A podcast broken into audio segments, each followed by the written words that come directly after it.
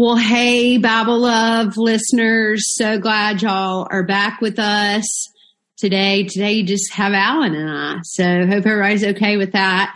We're going to start with um, a prayer from the Book of Common Prayer. Um, in the back of the Book of Common Prayer, there's lots of prayers and thanksgivings for different things. And so today my heart fell on um, a prayer for joy in God's creation. And this is sort of the older language, the Rite One language. So the Lord be with you. Also with you.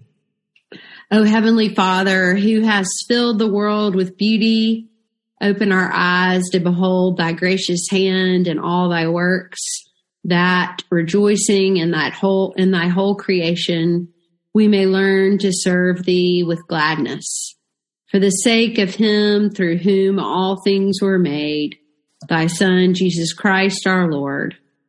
Amen. Amen.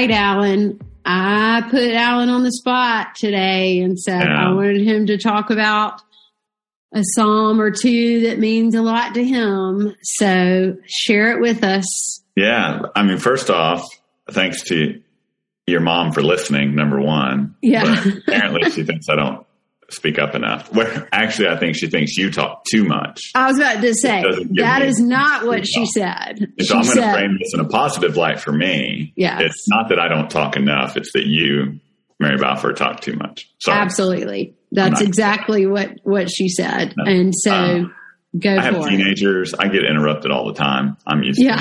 Yeah. when you're a dad with teenagers, like you're used to just being silent and doing whatever needs Yeah. to be done. No. So yeah. Um, Mary Balfour asked me to think about my favorite song, And this is a little ridiculous how it became my favorite song. But as I've done more thinking and praying over it over the past 30 years now at this point, uh, I have a better reason. But it has to start with U2 and Bono. Mm. I love a when- y- good U2 story. Yeah. So middle school Alan and his uh, best friend Nick Ketter. Uh, Nick was a huge U2 guy, and I didn't really know much about him. Um, I was more into like country and rap hmm um, as like a 10 year old, whatever. But then I meet this buddy who loves U2, and we just start listening through everything. Um, and they have a song called 40 hmm it was maybe you've heard a live version. It was their whole war tour which was like the mid 80s at some point. Like it was the closing song they did and it's a whole i'll link to it. I've i've watched this a bunch. They sing the song and then at the end is a worship concert right? Like this is u2 the biggest act on the planet at those days. And they close um, their concert singing um, this song. And the very last bit is where the tens of thousands of people there start singing along. So it's pretty ridiculous that I'm an Episcopal priest and my favorite psalm is thanks to Bono. Um, but God works in mysterious ways. That's So, right. Psalm 40. I waited patiently for the Lord. He inclined to hear my cry. Um, yeah, what is there to say about it? Well, a couple of things uh, that come to mind. Sorry, mom, I'm talking. But first of all, I don't know if you've ever participated in this. I have not participated in this, but I've always been very intrigued by it. I have seen some Episcopal churches do like a U2 Eucharist, basically, Yeah, I did where it's all. Tell, have you been a part of so- those? Yeah. So Elizabeth and I, um, we have planted a church eight, 17 years ago now. God, I'm old. Um, so in the mid 2000s, we were part of a church in um, the uptown part of Dallas.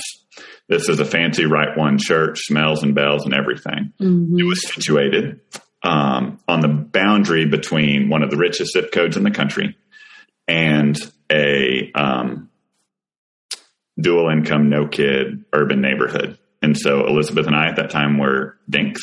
You know, we lived in a cool apartment that we could walk to everywhere we wanted to. And so we walked to church.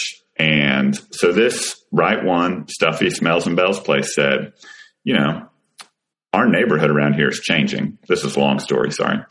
Uh, our neighborhood around here is changing. And these folks that, uh, you know, are going to these uh, bars and brunch places and walking their dogs and doing the things that, you know, yuppies do, they're not going to come to Smells and Bells. So they mm-hmm. invested quite a bit in, um, first off, a priest who did um, some of his training at Holy Trinity Brompton in the UK.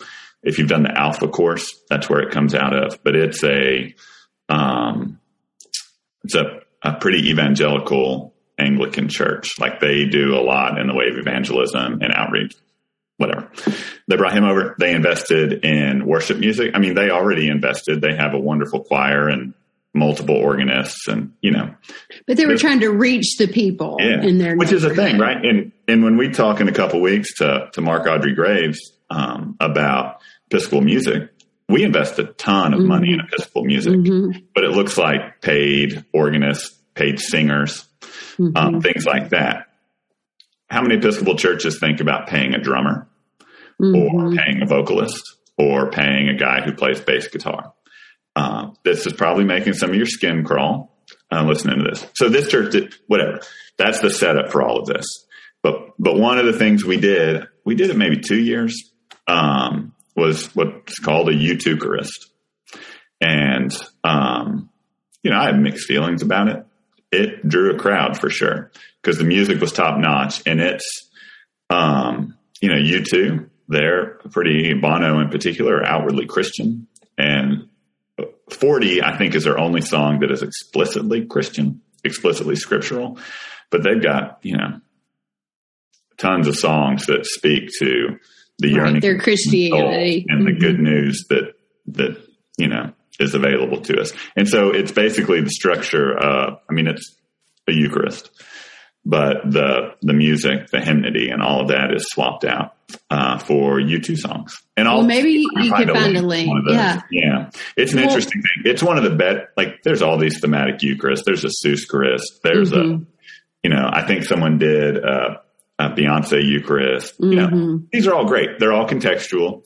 You may think they're ridiculous because maybe to you they are, um, but there's someone else out there who, who this is the, the language in which they can hear the gospel.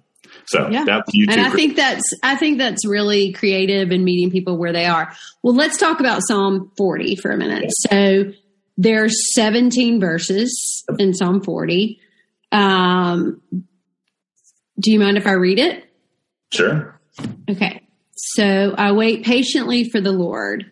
He turned to me and heard my cry. He lifted me out of the slimy pit, out of the mud and mire. He set my feet on a rock and gave me a firm place to stand. He put a new song in my mouth, a hymn of praise to our God. Many will see and fear the Lord and put their trust in him. Blessed is the one who trusts in the Lord, who does not look to the proud, to those who turn aside to false gods. Many, Lord my God, are the wonders you have done, the things you planned for us. None can compare to you, compare with you. Where I speak and tell of your deeds, they would be too many to declare. Sacrifice and offering you did not desire, but my ears you have opened. Burnt offerings and sin offerings you did not require. Then I said, Here I am. I have come. It is written about me in the scroll. I desire to do your will, my God. Your law is within my heart. I proclaim your saving acts in the great assembly. I do not seal my lips, Lord, as you know. I do not hide your righteousness in my heart. I speak of your faithfulness and your saving help. I do not conceal your love and your faithfulness from the great assembly. Do not withhold your mercy from me, Lord. May your love and faithfulness always protect me. For troubles without number surround me. My sins have overtaken me and I cannot see. There are more than the hairs of my head, and my heart fails within me. But please be pleased to save me, Lord. Come quickly, Lord, to help me. May all who want to take my life be put to shame and confess- confusion. May all who desire my ruin be turned back in disgrace. May those who say to me, Aha, aha, be appalled at their own shame. But may all who seek you rejoice and be glad in you.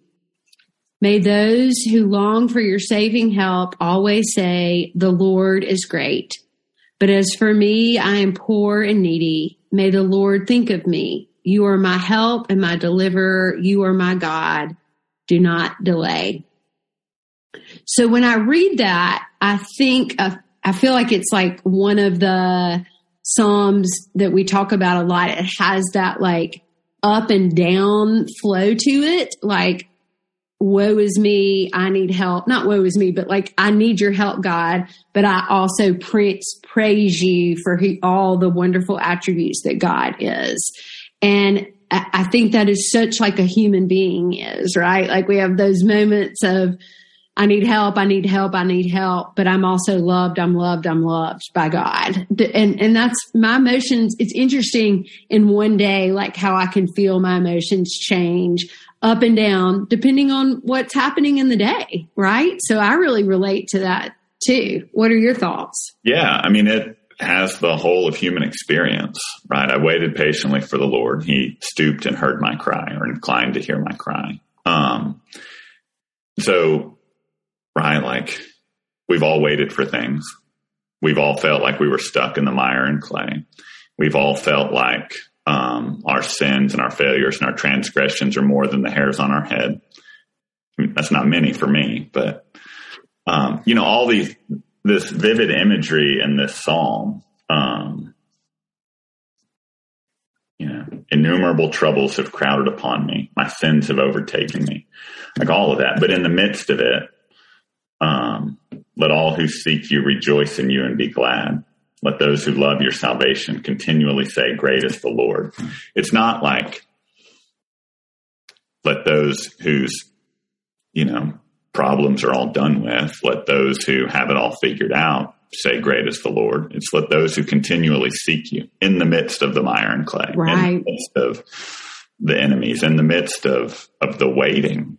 Right. And you think about David's life, assuming David is the the author of this psalm. I, mean, I think David is assumed to be the author. Yeah, mm-hmm. and you know he had hard things happen in his life. There are stupid things he did that contributed to that. Um, but in the midst of all of it, like he was a man after God's own heart, and we talked about that back, mm-hmm. you know, a couple months ago. Like David was a screwed up guy, um, but he is the person in Scripture that is called a man after God's own heart. So those who seek after you you know, that's David admitting, like, I'm trying to figure this out. And, you know, I think about, you know, Psalm 40 has been a constant companion since middle school Alan. Middle school Alan had everything figured out. I had a perfect childhood, right? Like, literally. Like, I mean, I had no cares in the world.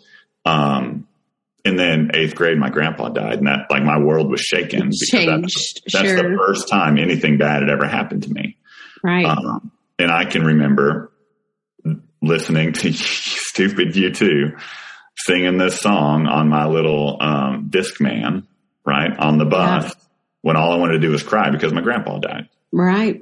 But I hear this, you know, how long, oh Lord, to sing this song, right? And then you fast forward and, right, oh, innocent middle school Alan eventually learned real quickly that, that life sucks. Mm-hmm. Um, but in the midst of it, like, where's the joy in it, right? Like, yeah, we all have crap that happens, but at the same time, right? Like, we're not stuck in the mire and clay, like in the song. We're not stuck in this because we seek after the Lord. And yeah, but I also like find great comfort in thinking about middle school Alan who was sad and had this psalm to go to, even if it was through U2, you know, or or whatever. I mean, not that I mean, I'm a huge U2 fan. I'm I'm all for it. But I think that's I think that's the beauty of you know, we the Psalms are biblical, of course, but they're also and I can't wait till we talk to Mark, but we might have to have Mark on twice but they're also music and a lot. I mean, they're supposed to be sung. And so a lot of people relate to music, right? I mean, Richard was talking about that last week. You know, he was like, I feel like all I do is you know, think about um, a Bob Marley when I'm, re- you know, or whatever what, whichever I think it was Bob Marley you was talking about. But like, it's how it reached people. So for you, if that's what brought you comfort, I think that's amazing and wonderful and great. You know, I and I'm also like a little jealous because I don't remember a time when I was growing up where I have a psalm or any part of scripture that was like of comfort to me. I don't think I was intellectually to that place, but I am now. And I, I, I have reached to that Bible and to the book of common prayer so many times of like, what do I do? Where, where do I go? How do I fix this thing that I've hurt someone or, you know, whatever. So for me, I'm like, just can think about little eighth grade Alan sitting on the bus listening to his Discman and so thankful for God's word. You know? And I think about, right? Like music is a constant companion in my life and in my boys' lives. Like you look at our Spotify and we rank because we listen to music all the time. We're way up there, right? Like we get our mm-hmm. money's worth. And so I think, you know, like the way that music speaks to us, and not just talking about the Psalms, but the Psalms are music. And Psalm 40 talks about He put a new song on my heart or on my lips. Um, and I think about moments in my life, moments in my boys' lives where music, so, right, the boys' moms and I got divorced. There's a particular song that, you know, the hook is sometimes moms and dads fall out of love. And it's this kid who's an adult talking about his parents' divorce. And like my boys have listened to that and it right. puts words something that, you know, it is what they it may not be able to put words to themselves though, but they're yeah, but able they can to listen hear to this song. And there's just something about music, right? Like when my dad died, Reckless Love, which is another worship song. I listen to worship music and I'm an Episcopal priest and it's okay to do both. I do too. Yeah. Uh, so there's a song, Reckless Love. Um, so for the three weeks that um, my dad was was dying, I drove back and forth from Houston to uh, to Fort Worth a couple times a week, and um, like I would, li- there's that song's been covered a bunch. I would listen to it literally back to back, almost the whole drive, just because the words. And so now, like every time I hear that song, it puts me in that place, but not in a sad place, right? Because yeah. right, yeah, you know. I have I have one of those too. Um, I, Kristyn Getty, um, uh, and maybe you can link this for us, but um, there's a, a, song that she does, um, and um, there's this one line. Uh, line, it's in Christ alone is the name of the song, but there's this one line that says, "For I am His and He is mine," and like just the way the music is set and those words like so deeply affect me knowing that I am Jesus's and Jesus is mine. Um, and so I think that that's like every person in the world can relate to that, whether it's Christian music or, you know, Beyonce or whatever it is, like there, there's something that grabs people in that way. And I, and I think that's to kind of circle back. That's why we spend a lot of resources on music. Um, because for some people, it is just an essential part of their worship experience. I always tease that my 830 service has 45 people and that's the group that just like doesn't love to sing and and that's okay like that's where they are and they are a tight tight group of people and i'm very thankful for them but the 1030 service is just more well attended and maybe because it's a little bit later, but I think mostly it's because they want that music. That's part of their spiritual experience. And I know um, you have a great um, minister of music. I have a great like I'm grateful for that because that's not my it's not my wheelhouse. Um, and I, I, think you've said before you don't love to chant and sing either. So um, we're grateful we got good good people surrounding us to do that. Well, I love Psalm 40, and I'm really glad you brought that up. Um, I uh, I'm going to be thinking about it a good bit this week, and I, I really hope you can find a U2 Eucharist because um, I think that might be interesting for people. You never know how, how people are going to respond. You know, you just never know.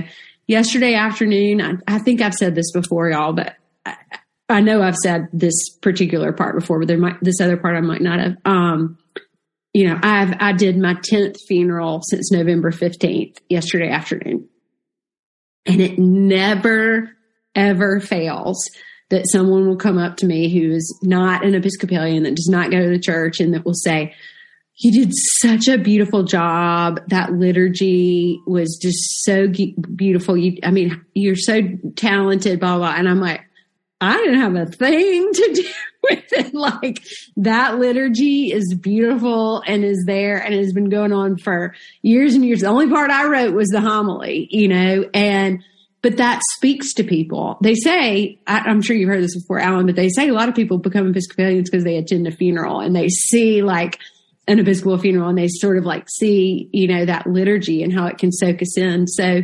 um, anyway, glad and grateful to talk about Psalm 40. Any parting thoughts for Psalm 40?